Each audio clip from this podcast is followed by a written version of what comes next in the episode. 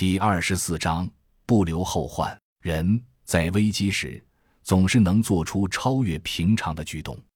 中国古话里讲“狗急跳墙，兔子急了咬人”，日本则把这个叫做“火警时的蛮力”，总归都是一个意思。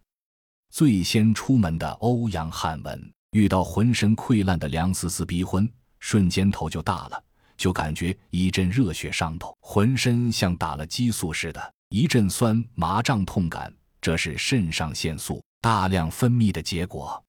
看着已经走到两米远，即将和自己热情拥抱的梁思思，他飞起一脚，正中女人胸口，踢得她倒飞出去，随即举起手枪，瞄准了。却扣不下扳机，毕竟她曾经是自己的女人。突然，身后传来一声“小心”，来不及反应，膝窝处一阵大力传来，不由自主就跪在地上，几乎是擦着头皮。唰的一声，一道长长的黑影扎了过去，噗的一声扎在墙上。原来，欧阳身后的甄笑阳看到情况不对，在欧阳对付梁思思的同时，举枪瞄准对面楼顶的长蛇怪。刚抬起枪，就见长蛇怪上身往前一倾，嘴巴张到最大，一道黑影向着欧阳飙射而出。甄小杨见事态紧急，口中高叫：“小心！”同时一个侧踹，正踢在欧阳的膝窝，把欧阳踹跪在地上，才让他险之又险的躲过一劫。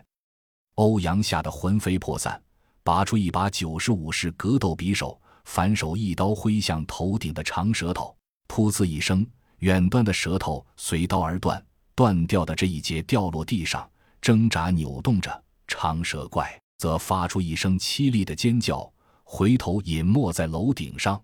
梁思思已经挣扎着站了起来，甄笑阳抬起枪瞄准，想了想，又放下枪，拿出弓箭，口中提醒：“都进屋。”后手松手的同时，一箭飞出。正中梁思思面门，梁思思尖叫一声，浑身像吹气球一样鼓起。片刻后，轰的一声，已被病毒感染了的上半身顿时化作满天碎块。这种死法让每个人都心生寒意。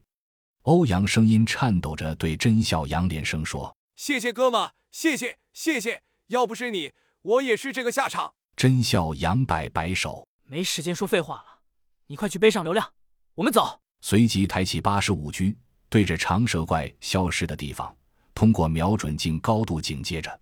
欧阳二话没说，回头跑向接待室。一分钟后，已经背着流量慢慢跑了出来。